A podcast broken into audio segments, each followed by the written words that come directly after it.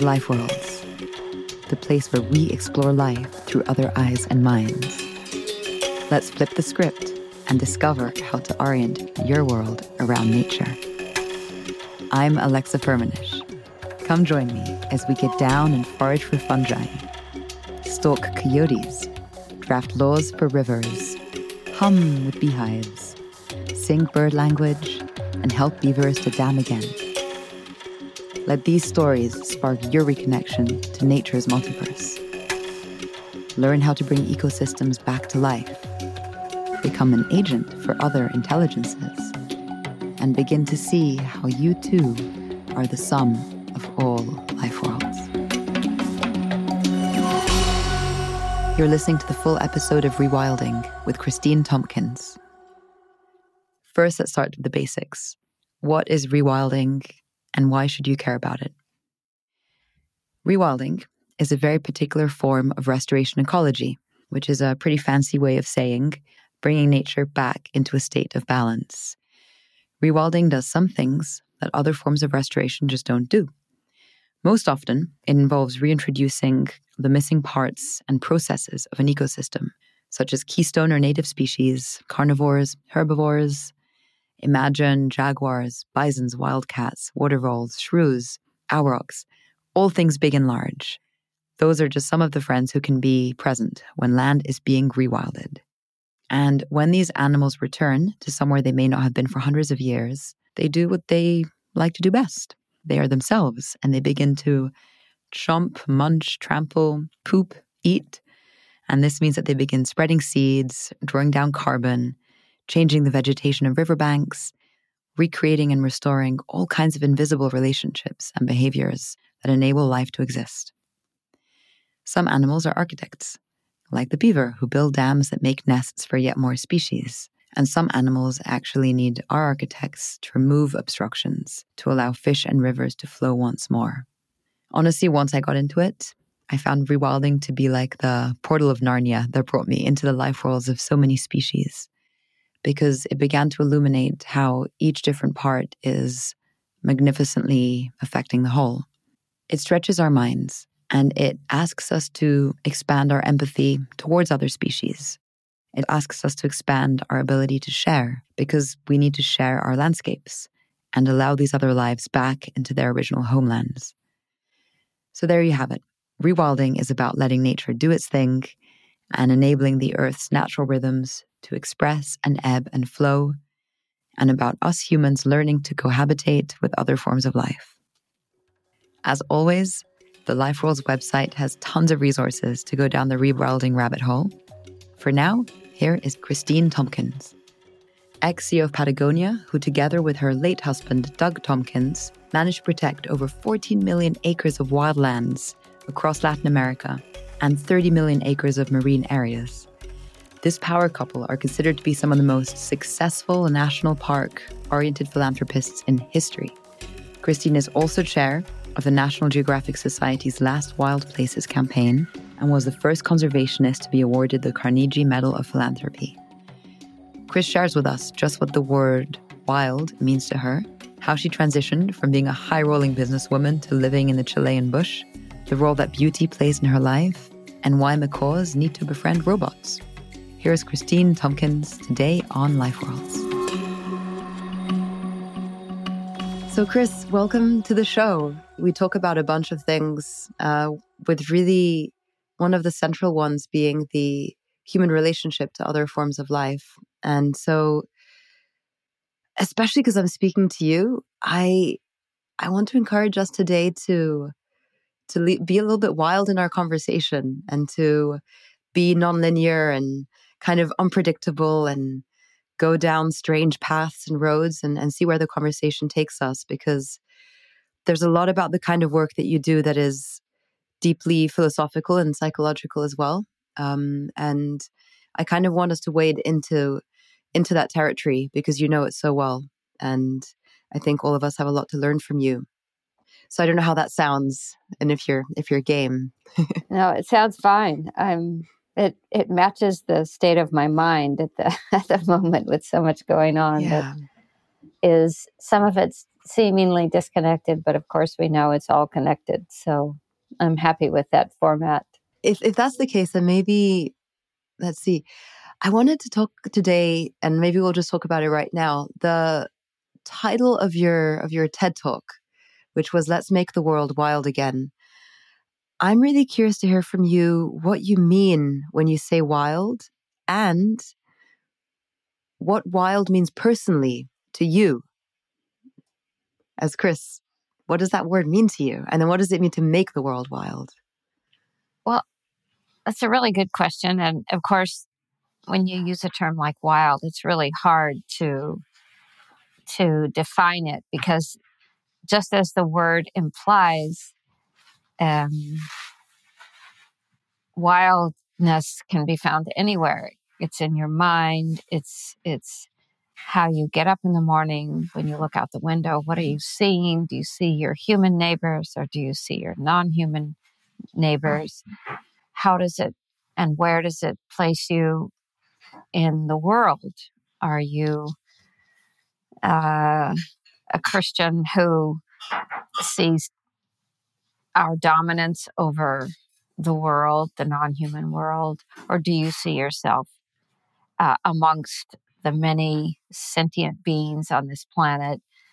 Um, it can mean a wild life full of adventure and sort of living on the line, so to speak.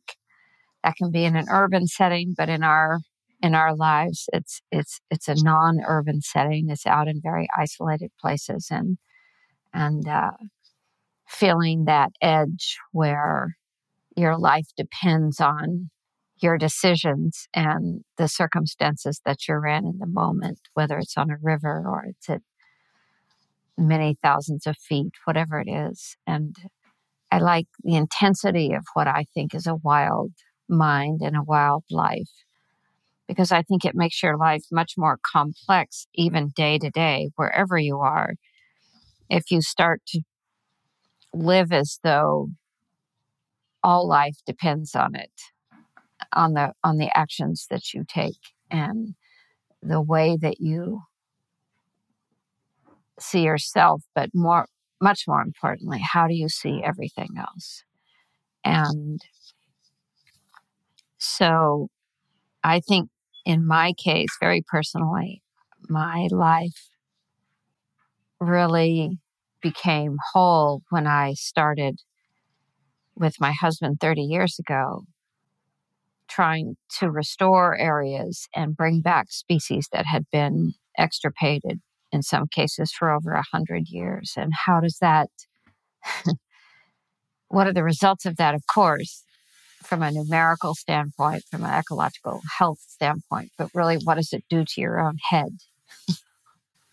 so, all those things uh, come to mind when I think about the concept of wildness and our necessity as humans not to leave that behind, but in fact, take it with you wherever you are. You could be in Zurich, you could be in on Mount Everest, but we should never lose our connection to that. It's almost like we have a, a form of more infantile wild when our wildness is just a human cultural wildness. You know, let's have a wild night out or a wild conversation. But the wildness that you're speaking to, you know, it's a jaguar is back in a landscape after over half a century of not being there. And that is a it's a participatory wildness in that larger story that surrounds us and as you said it's it's kind of on the edge like it's not comfortable always and it's not always feeling safe and it's sensing yourself at that borderline of being in a landscape where also there is something that that could attack you right? And generally these creatures don't but it's just that sense of like something here is so whole and so much larger that your own sensitivities and kind of your own body picks up and wakes up. And I'm wondering in, in some of the places that in Chile and Argentina and elsewhere where you've restored these millions of acres of, of lands and national parks, how did your wildness come out more through those interactions? You know, was it gazing at the eyes of um, a macaw that had just, you know, come back to its sort of home, uh, even though it wouldn't have been its home when it was born, but its ancestral home? Uh, or what were those moments that you felt that wildness, that you saw it, that it was palpable for you? I think uh, when I first got to Chile in 1993 and Doug uh, flew us in in his small plane into where we would be living for the next 20 years into a roadless area in the extreme south of Chile. I think that's where I really came to understand that I'll be damned. This is wild. You know, I had retired from Patagonia Company. But you had the right gear. You had all the right gear. That's right. I'd retired from running Patagonia Company. So this was from two days to the next. I retired and moved to South Chile in a roadless area. And um, as adventurous as I'd been over the years uh, at Patagonia Company, working and in my non working hours, I was not prepared for the true wildness and isolation of the southern coast of Chile. That was wild. And and so in the first year or two, you're just adapting and adopting to to that isolation, to to that how do you organize yourself? There are no grocery stores, there's no nothing. You have to fly out to get anything that you need. So it's funny, but the the terminology use wild starts from the moment your urban mind is I'm going to use the word assaulted, which is pejorative, but it's an assault.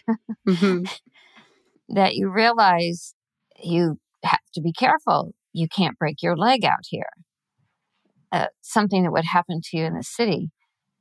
And you can be rushed to a hospital in these areas where we've been working the last 30 years. You have to be incredibly mindful that um, if something happens to you, the chances of getting out and and having that kind of attention in an emergency isn't likely to happen. So, so these are all small examples of of that transition from being an urban person and a businesswoman to working in impenetrable temperate forest. That's how we got started in, in the extreme south of Chile.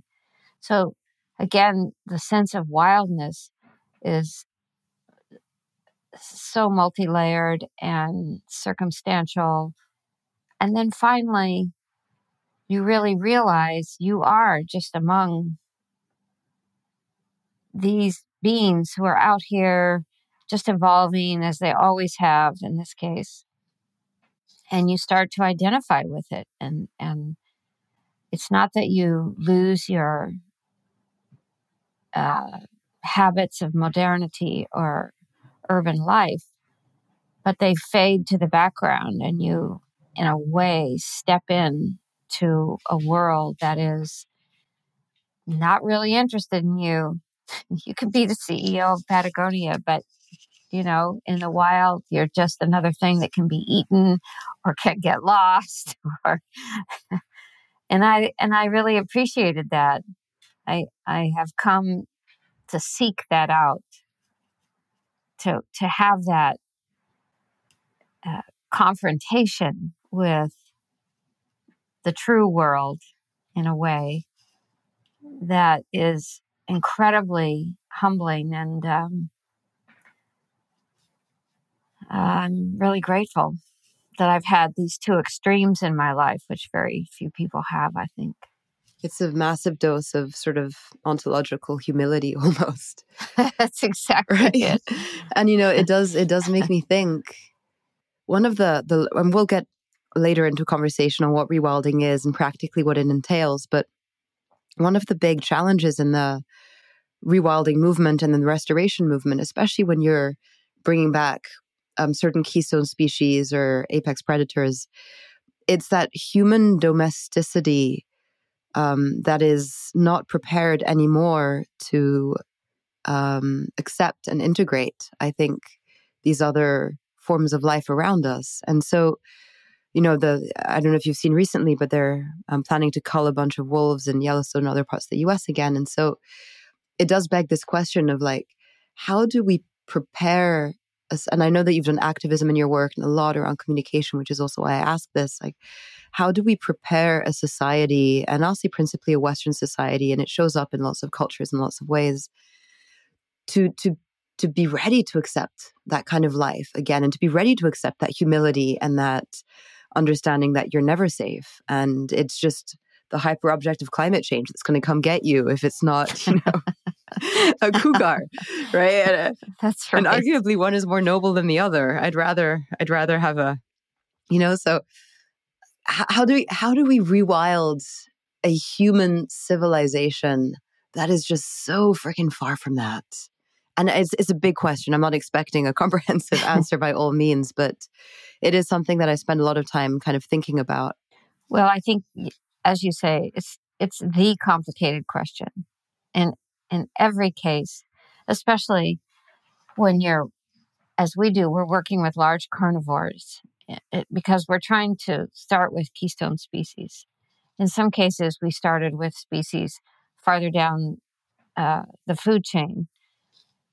But, and even those can be complicated, but nothing compared to the work we've done with jaguars, cougars, ocelots, um, the big guys who actually are quite safe, but nevertheless, just being a big cat puts you in the wrong column. so, the number one thing is if you're going to rewild, bring back a keystone species, you have to first eradicate, erase the reasons that they went extinct in the first place because you never want to bring them back and then have them go extinct again. And this is, I think, to your point about wolves in the Northwestern Rockies. That issue was never really resolved legally and culturally. And so you have a species like the wolves who have been really successfully reintroduced. And in three states, key states, they're being shot, as you say, packs at a time. Because the originating reason they went extinct in the first place has never been improved, at least in that specific region. So there's tremendous amount of work, the socialization of why to bring a species back, the economic benefits of local communities to see that that species comes back.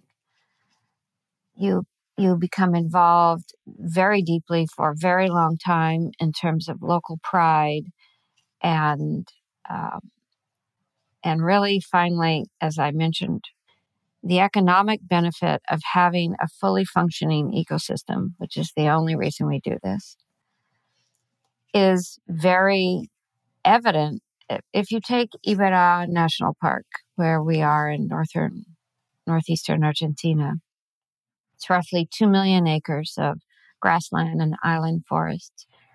It's a vast wetlands.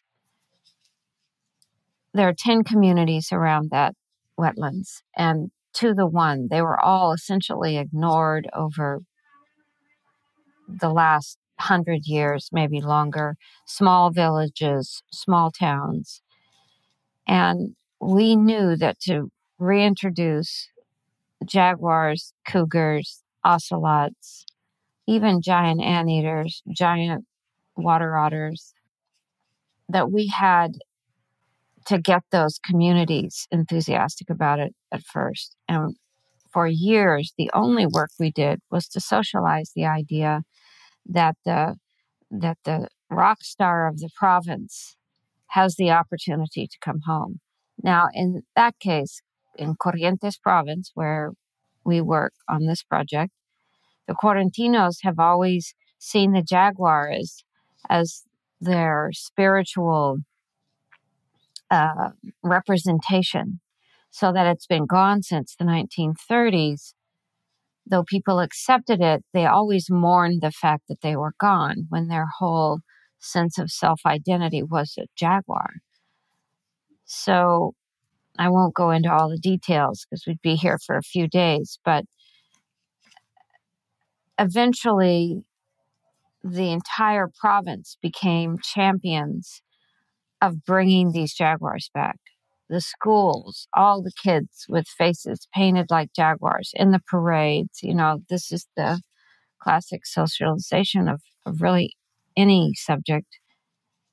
And um, and it took us a long time to get the first jaguars into the breeding center, which was in the middle of our project, and then an even longer time to actually see them released and out into the wild. So, so there were years of anticipation to the point where the people in Corrientes were saying, "Come on, get them released. We want wild jaguars. We don't want domesticated jaguars." But I won't underestimate uh, how long it takes to socialize the return of a large predator. And today we have eight jaguars in the wild, more to be released. And they are the point of pride for the entire province.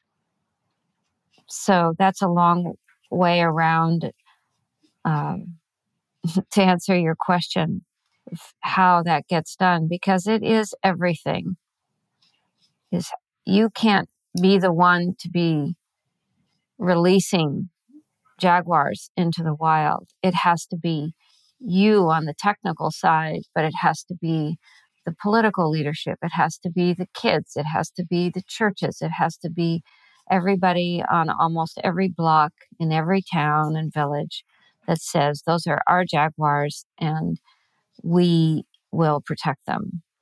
And I mean, that's what's so challenging because they're in, you know, this jaguar was maybe part of their cultural heritage and almost the myth of the place. And I think that rewilding is often more challenging when it's maybe a less iconic species or it's that story was so long ago or it's just a few communities that hold it. I think also what your story really exemplifies is even maybe above economic considerations, although maybe that's what helped onboard the, uh, the process initially. You're speaking about the role of beauty, and you are, and you and I have spoken about beauty a little bit in the past. And I think that I'd be amiss if I didn't bring it up in this conversation because you're talking about the way that some aspirational image of an ecosystem and of a culture gets revitalized. And that is an act of beauty and these children in the streets and people painting themselves and these are deeply um, celebratory acts. Uh, and they are not, I think, I mean, there's obviously probably lots of nuances that kind of story, but it's not doom or denial or chaos or there's there's another dynamic at play there which which is the the evocation of aesthetics and beauty of like this will be a beautiful landscape this will be a beautiful culture if we have these creatures back with us. And so i'm curious throughout your throughout your life and to whoever might be listening to this who's develop you know designing a campaign or thinking about how to get involved in an ecological movement and they know what they care about i think we should talk about the the, the role of beauty because there's a lot of anger there's a lot of desperation there's a lot of uh, grief. I know i can feel that very often. I just write poetry and try to let it pass through me that way. But um, what is you know what has been the role of beauty that guided your work and i know also doug's work? And where does that fit into your projects? Well, I credit Doug with really um, training my eye and my ear and my sensibilities about beauty. I think all of us who are interested in the arts and even within our companies and so on and, and our private lives, you you have a sense of what beauty is. I like it, I don't like it.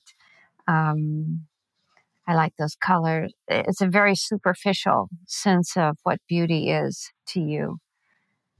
And really, through Doug, I began to understand what it was I was looking at and how, what does beauty really mean to us? And for me, I would say, I've almost trained myself to think of it as looking at something in its absence rather than its presence.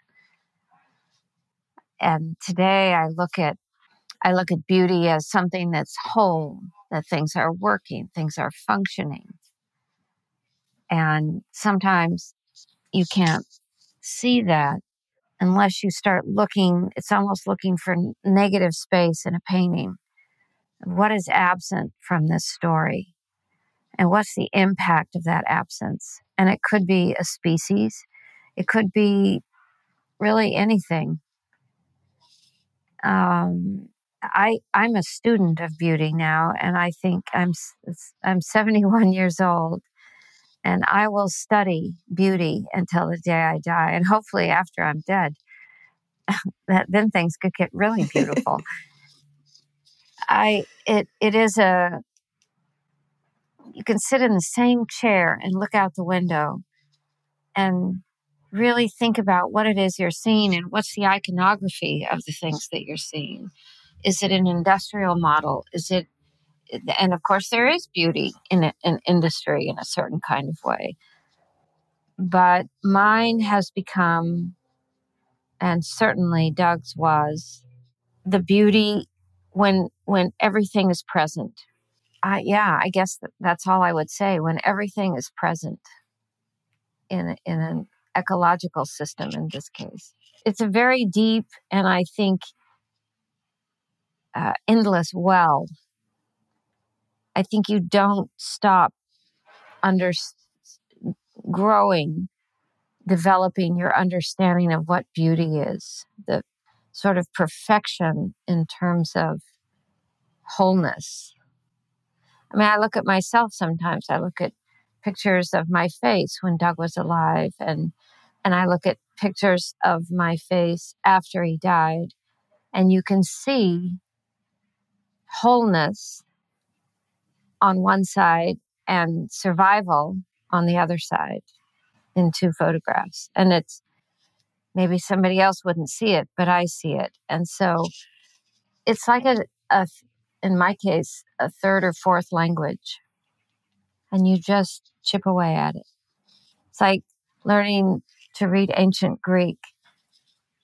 Oh gosh.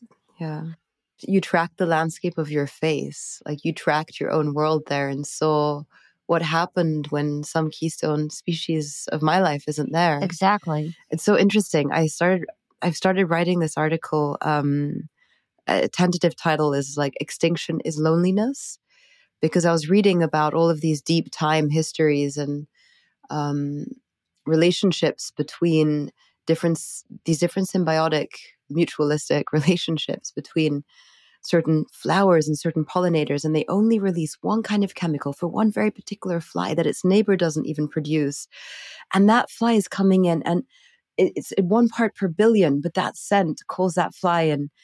Or in the case of the ants, the ants that farm particular fungus that creates a bacteria that's then on their skin, that, that that's then feeding the acacia tree. And these are relationships that have existed for hundreds of millions of years, you know, 400 million years in some cases we have a lifetime with a human being that we love, right? You know, 40, 50, 60 years. Uh, these are 400 million years of relationality. Right. And what happens if you're that flower and you send off your signal and no one comes? And no one comes. Hmm. Right? No like that's extinction. It's it feels like it must be so lonely to be the creatures as you said like beauty is this absence. It's interesting to me how you're i think you're less than half my age and how how you have advanced your thinking on so many things at such a young age. How what's informed this? I'm sorry but you're very unusual. Loneliness Lots of time alone with books. yeah. There's probably some truth to that.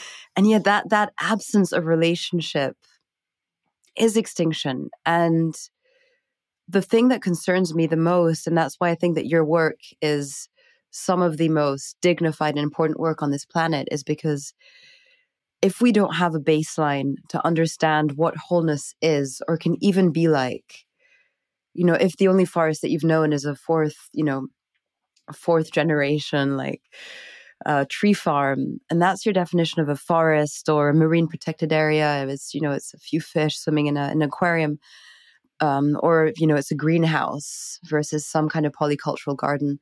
If all of these are become our baselines, how do we know what to advocate and protect for, right? And and so the fact that these millions of acres of land will remain in in some form of their state, because obviously they'll rely on creatures that are decimated somewhere else. So they're never going to be necessarily, you know, in, in an optimal state. But when we don't have those places, then then there's no baseline for beauty or there's no baseline for what the emptiness or the belonging is. And so that that leads to a question I was thinking about. The model that you that you guys kind of espouse and created, how relevant is it for today when these large swaths of landscape are maybe less connected, less present, or are there still enough large lands that can serve as these bastions of, of life? And does the work even look different today? Let's say I pick up the work that you've been doing. How how do I do it differently? Is there a different model or a different way of thinking about it? Even for honesty, we'll talk about economics later, but for even for the economical context we find ourselves in.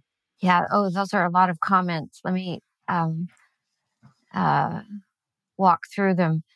First of all, I know exactly what you mean about the ecological baseline. I was diving in the Galapagos, I don't know, just before COVID. And I I'm in the water, I'm looking around, and I am absolutely dazzled by everything I see. And then I suddenly realize is this a lot or a little? I have no idea where I'm looking in the curve of ecological health in Galapagos to its devastation. Am I at the top of the curve? Am I falling off the back of the curve? And it was an epiphany for me because I thought, Christ almighty, I have no idea. it's it seems like a lot to me, but what do I know? This could be and, and in fact, I asked a lot of people about this uh, once I got out of the water and hence what was I seeing in the Galapagos? Was I seeing a lot or a little? And I was seeing, frankly, a little. That was such a good reminder to me that when when I love being in Africa, when I go to Africa or, or any place I go, I think oh, I'm seeing so much wildlife. But is it a lot or is it little? Is this the front end or am I looking at the back end? So I, I think um, having that tough conversation with yourself and reminding yourself that wherever you are, and it can be having to do with human suffering, doesn't have to be the non human world. What am I seeing? Is this healthy? I, I need to know what I'm looking at. Okay, so that was the first thing. The second thing, I uh, I think our work has changed tremendously over the years, even how we've looked at what we're doing. When Doug and I got started, we we were involved with the activist issues around the world and so on. But on the conservation side, we were really acquiring large tracts of land and donating them as national parks and seeing that that in itself was what we were trying to do create national parks as we have seen in the United States. Where are they perfectly managed? Never. Are they protected? Yes. So it was only about 15 years ago when we started working in areas where there were a tremendous number of species that had gone extinct, mostly locally extinct. And we thought, well, wait a second. What are we doing here? National parks was never the goal.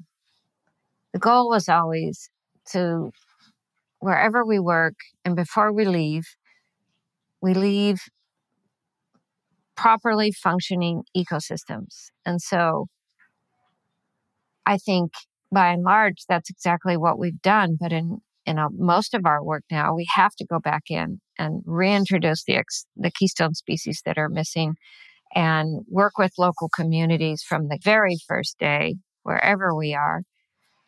And so we're not in the national park business. What we're in the business of are these fully functioning ecosystems. And that was a sea change for us because uh, it forced us to see all these national parks we created were just a strategy towards something else. They were not an end of themselves.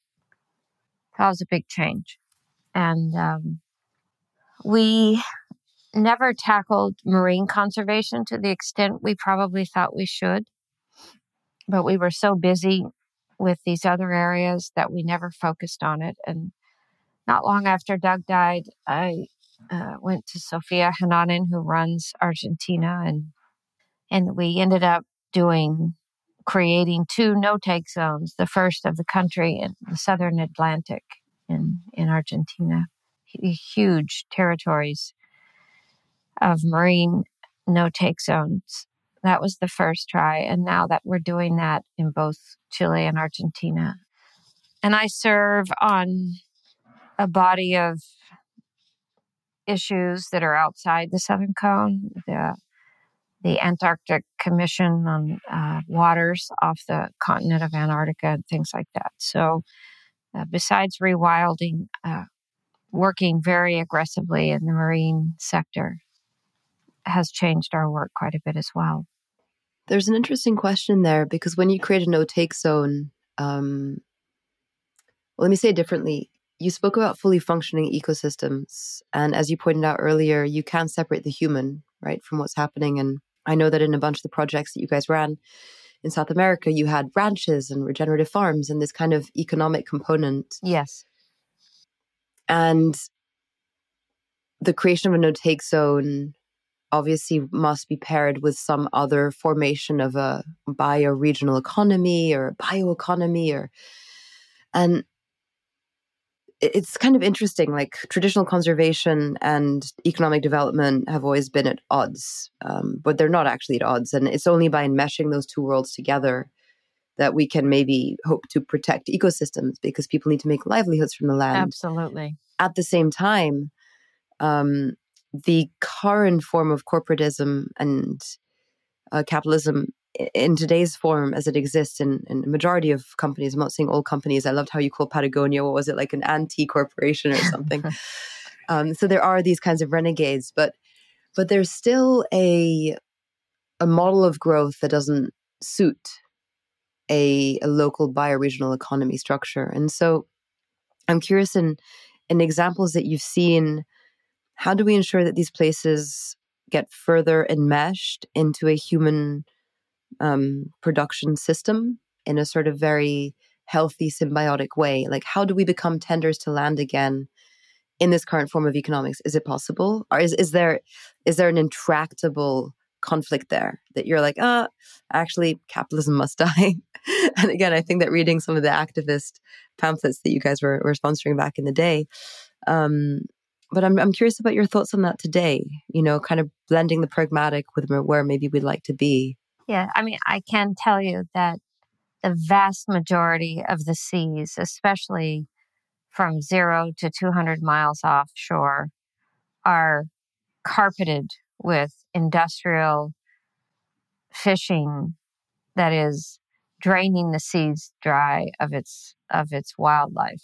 So um, that that we're going for no take zones is an act of desperation because you're trying to work in the areas of the nurseries. And, and these are huge territories. It's it's much more difficult, I've found, than working the terrestrial side. It's much more political. It's much more, uh, I, I would say, greedier. So we decided to concentrate on no take zones because most everybody is going for um, marine protected areas, which is multi use, and really they break down into a state where the protection can be quite low. So we're a small team. I don't think we'll ever have to worry about cutting people out of their uh, harvest of the seas. We hope that we have an impact on the industrial fishing fleets, which are really rapacious and truly uh, very difficult to fight. So,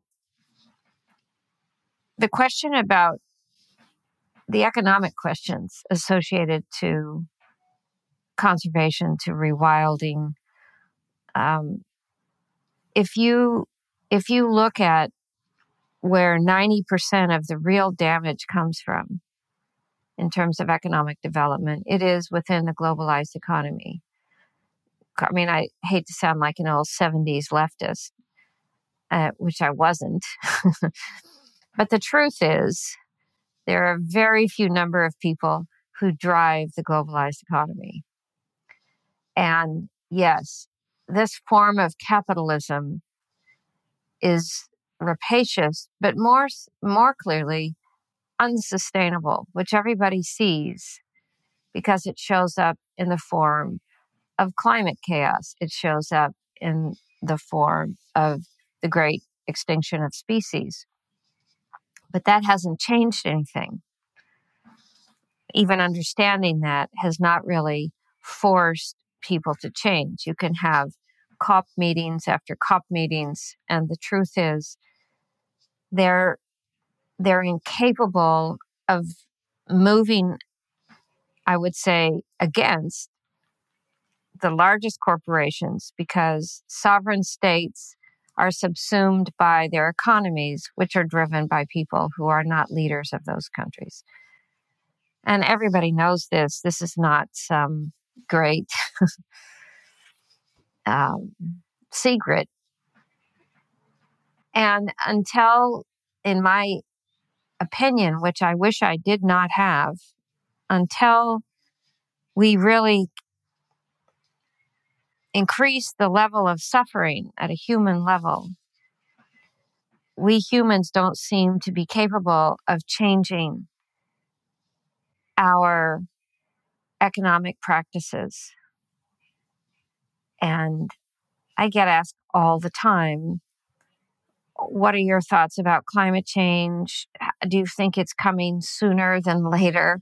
And it, it's very, you know, I have to keep myself calm because I'd like to reach through and grab them by the neck and say, there are billions of people today suffering from the outflow of, of climate change. Yeah. If you go to the sub Sahel, if you go to the South Pacific, if you go to Louisiana in the United States, you will find crushing human suffering and we don't calculate the non human world suffering in terms of climate change. It's here, it's unfolding, and yet the, the wheels that drive this are, are very difficult to change. So when we do our work, it's all local and regional we work with the heads of state of the countries we work in, of course, because that's what it takes to do a lot of this.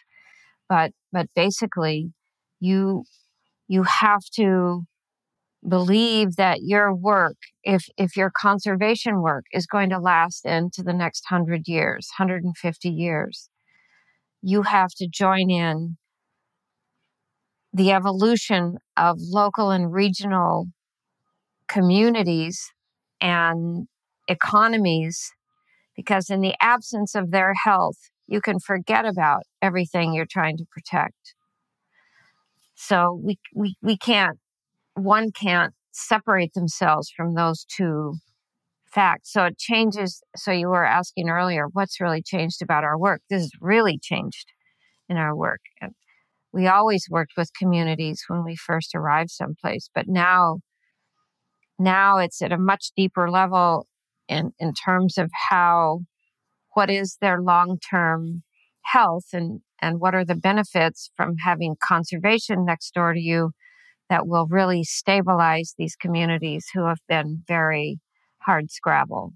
I think that the challenge with being like a like a student of things that collapse and I remember one of our first conversations you you shared that you've you think a lot about collapse and civilizations and unfortunately i have as well and read some that some of those books mm. that, that have occupied me my lonely times and um, yeah it's humans change through beauty in a good day and adversity on bad days, Yes. right? And as you say, it is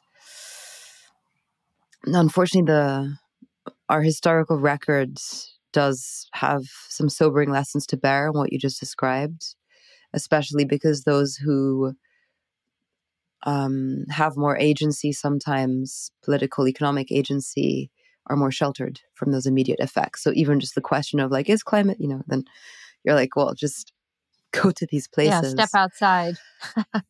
Yeah, seriously. Something that frustrates me a lot in the in the sort of climate sustainability, impact investing, philanthropy movements, like all of these movements that are like, okay, we're we're doing something good. It is so incredibly anthropocentric, the conversation. And it's the reason for this Mm. podcast. It's like, you know, if you take a deep ecology perspective, it's like all forms of life exist for their own intrinsic value. Yes. And as a human being, we can never place a value in another form of life. They have every single right to be here, just as us. By the way, they are our ecological genetic kin. Like they are our family. If you go back far enough in time, they are. They have every single right to be here. And yet here we are in board meetings and decision tables, like, oh yeah, let's like allocate them this much space and do this much space. And kind of the the slavery of nature. Sorry to use such strong language, but like we know what it's like to enslave humans. Actually, I'm going to steal that from you. yeah, no, please. I never thought it. about it that way. it's visceral, but it's true. It's like nature is our. I don't know if this is political. Nature is our slave, and and you know that's why something that I'm passionate about is the rights of nature because it tries to balance that, albeit an anthropocentric system.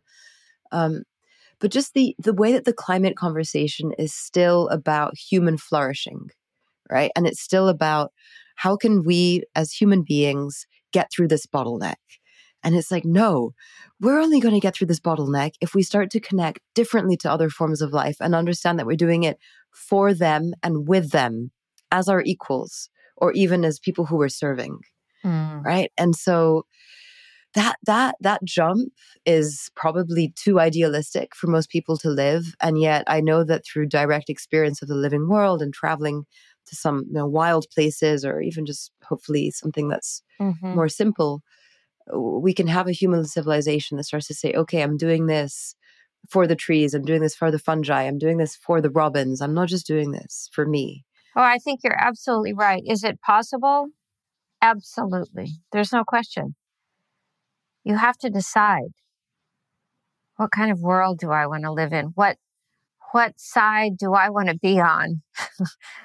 and and I think I think one response I have to what you just said is you're right that wh- when you talk about climate change, when you talk about um, the Greta Thunbergs of the world and the kids in the street and so on. The uh, the majority of people can't lock into that. They they're worried about the things they won't be able to buy and so on. But I think I think we have to look at pushing forward in parallel. You cannot leave human communities behind because they happen to be living under circumstances, as Sir David Attenborough said at the front end of COP last month or a couple months ago, the very people who are affected by climate change today are those who have no capacity to move out of the way, which is a huge point. You and I can move. Oh, it's getting too hot here. I'll go someplace else. They can't move and they have no voice whatsoever the the fewer assets you have, the smaller the voice. And if you're living in territories around the world that are somewhat isolated, forget it. So we have to talk about climate and the extinction crisis on the human scale and the non-human squa- scale together. I, I remember talking to the dean of Harvard Business School. This was before COVID, and and I and I I said, you're preparing people at HBS as if everything's staying the same. It's not. you're doing people a disservice if in the hallowed halls of HBS and other business schools and, and the finest universities, if these facts and circumstances if if you're not training them to get out there with with all of their education and all of their privileges and not fight against work and instead of fighting against work toward something that is not the world we live in today. You're at the caboose of the train. I know companies who do more than business schools in terms of changing their behavior and so on. And business schools university any any institution of learning should be on the front end should be looking out there and what's happening and and actively training inspiring motivating people to get out there and be the ones who will change the end of this story. So it's it's not a human world. It's not a non-human world. It is life. It is recognizing these people who have lost everything all already and are on the move trying to go north into Europe or wherever they go. Um, that's if I stay awake at night, this is what keeps me up. I despair over the the deafness of institutional entities in facing all these things. Yeah, the the inertia and the sort of entrenchment of interests because people are able to live well for now in those kinds of settings. Um, you and um, I live well. Yeah, and I think it is it is truly this you know this word compassion because we're never going to affect change. I think without some degree of empathy and compassion, even for uh, those who we really struggle mm-hmm. to to understand. Um, and that's going to lead me to a little bit actually back to the where we where we started, which was when you arrived at this dirt road and you're like, I'm gonna be living here now. Like what were the what were the sensitivity yes. Okay. What were the what were the sensitivities that you needed to develop as a human being to do your work well, you and Doug? What were those those those physical embodied capacities to sense an ecosystem, to understand what was needed, to work with the humans. Because I think we talk a lot about like strategically how we can do these things and technically and you know we can put show notes and things like that or to how to do rewilding well and i know you guys open source a lot of your work but as as a human being as a person and people in your team like what are the sensitivities that are required to do the work well and what is it that the science can't tell you mm. how to mm. do but that you go ahead and do it anyway. And maybe it's like counterintuitive mm-hmm. or, you know, like the tree told me to. Everyone has a kind of anecdote like that. And yeah. And and and I think that we need to demystify it and de yeah. like new age it to just make it something that's actually very practical. Like we need a whole human to do this kind of work well. And so you as Kristine, like how do you show up as a whole human? Yeah, it's a great question. I think there to make it incredibly simplified. I think there are two kinds of uh, reactions when you start working here, or you work in Africa, or you work, I don't know, in the Arctic, wherever it is. First of all, like me, I arrived there and it was like a heroin user abruptly having no heroin heroin Dark. to inject into your veins. I, mean, I went to a place that had an airstrip for our planes, no electricity. Um, it was 1993, so no internet, no phones. Uh, so I had my own psychological, almost physical withdrawal. I didn't speak, even though I grew up in California. We lived in Venezuela as kids for a while. I spoke really Anglo Spanish. So I couldn't I couldn't really work with anybody because I I didn't have the language yet and and my and I lost my sense of self in social circumstances because you sit at a table everyone is speaking Spanish and you you understand it but by the time you form a comment the the the I've been there. The, yeah. the, the, the conversation has moved on by a mile. So the first two years, I would say I was working, and I don't know who could see what in my reaction, but it was tough. I went from being the CEO, being in Paris a few months a year, you know, it was just a very different lifestyle. Uh, and fortunately, madly in love, and, and and that worked out well. Most of the people who work with us over the last thirty years are they came with a very different coat of fur. They're biologists, veterinaries. They knew exactly what they were after, and they came to us to work with us because there weren't many opportunities like this around for them. And most of them have been with us for at least 20 years now. And these are people who are, um, they, they're highly educated, but they are, they are dedicating their lives to bring back jaguars and to you know everything we've been talking about for the last hour so uh, the one thing hillary clinton said that i really really agree with is that it does take a village to create anything and in our case so much of what we've done is sort of the Doug and Kris show when it couldn't be farther from the truth. We are truly a team. And as I said, many of us have worked together for a few decades. And you have to want to push back against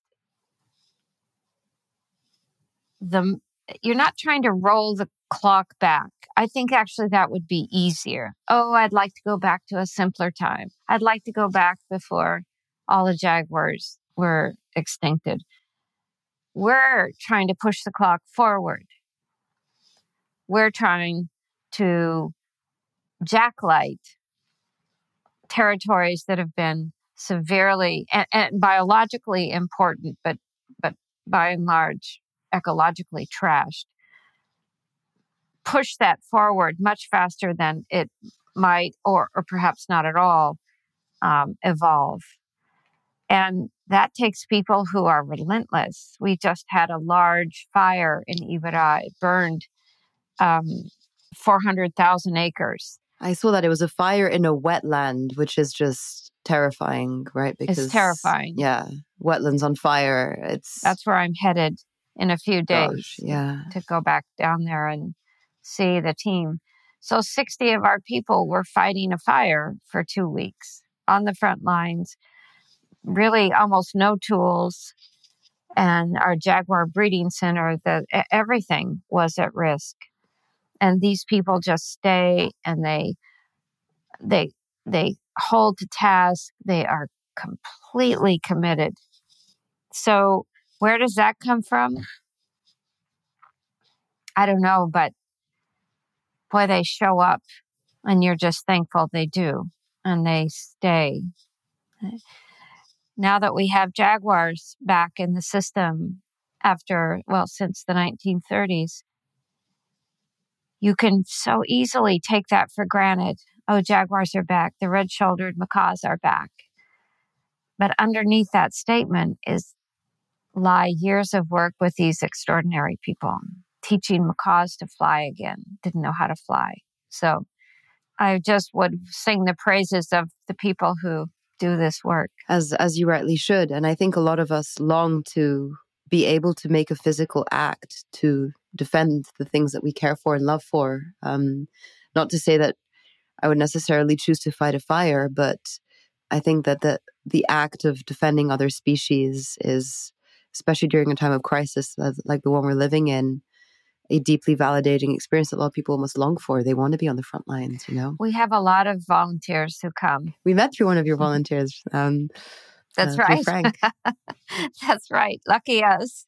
Uh, something I, I try and ask guests if, if we can get around to it is um, is there any particular species or creature or landscape that has brought you a life lesson? And I think I ask this question because when we hear these examples, it can open us up to seeing something new. And so, is there a particular um, animal or pl- place that has taught you a fundamental life lesson, something about what, whatever it may be, right? Like courage, sadness, strength, mm, I don't even want to put the words in your mouth, but I would say the red shouldered macaws. It was audacious. I was really not in favor of trying to bring them back because they'd been gone for 150 years. And it was very hard to find individuals at all. They had to come from Europe and all over. And when they arrived, they were fat, didn't know how to fly, didn't know what to eat, didn't know how to crack things open with their beaks. And they were just a shadow of who they actually were. And the team who taught these birds to fly, they didn't know what a threat was. What's a threat?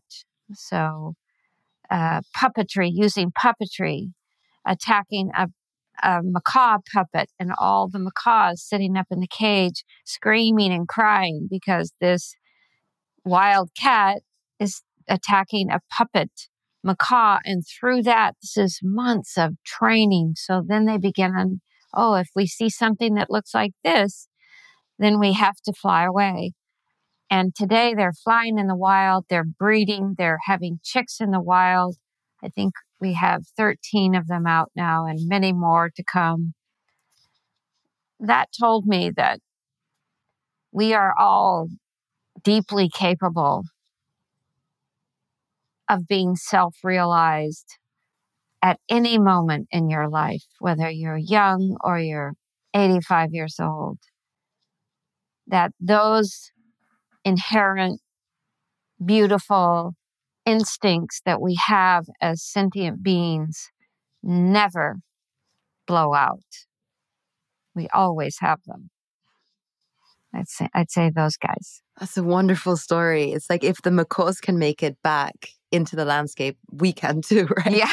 I didn't know there's actually a person who made an electronic, like a like a mechanical device that It's is puppetry. for birds to be reintroduced. back. Teaching them That is what to eat.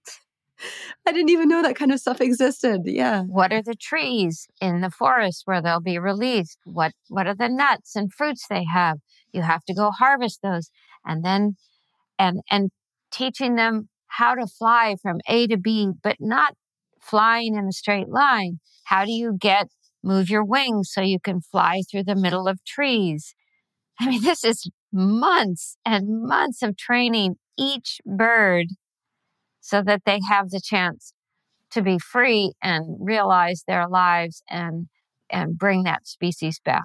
I feel like you should be training the macaws in one part of the land, and the next door you should be doing the human training, or like, all right, guys, this is how you make a fire. this is how you Well, make a I shelter. feel like I have been trained. and these two, it's like a movie. I can see these two things happening at once. You know, it's like the human training and the macaw like trying to fly. You know, we have so much video on this, and when you come down, you'll see something something that is a marvel. It is. Oh my gosh, I I cannot wait. Kristine, blessings. Thank you for being here. I love the conversation. No, thank you for having me, and I look forward to seeing you in Europe, not too far from here. Thank you so much for listening to the podcast. And stay tuned for fresh Lifeworlds episode coming out in just two weeks' time. We'll be delving into arguably the most mysterious of all the kingdoms, that of the fungi. I would love to hear from you, and please reach out to me on the website lifeworld.earth, where you can also find all of the show notes and an awesome open source library ranging from everything from ecology to technology and life at large. Subscribe to our email list, and I'll see you back here soon.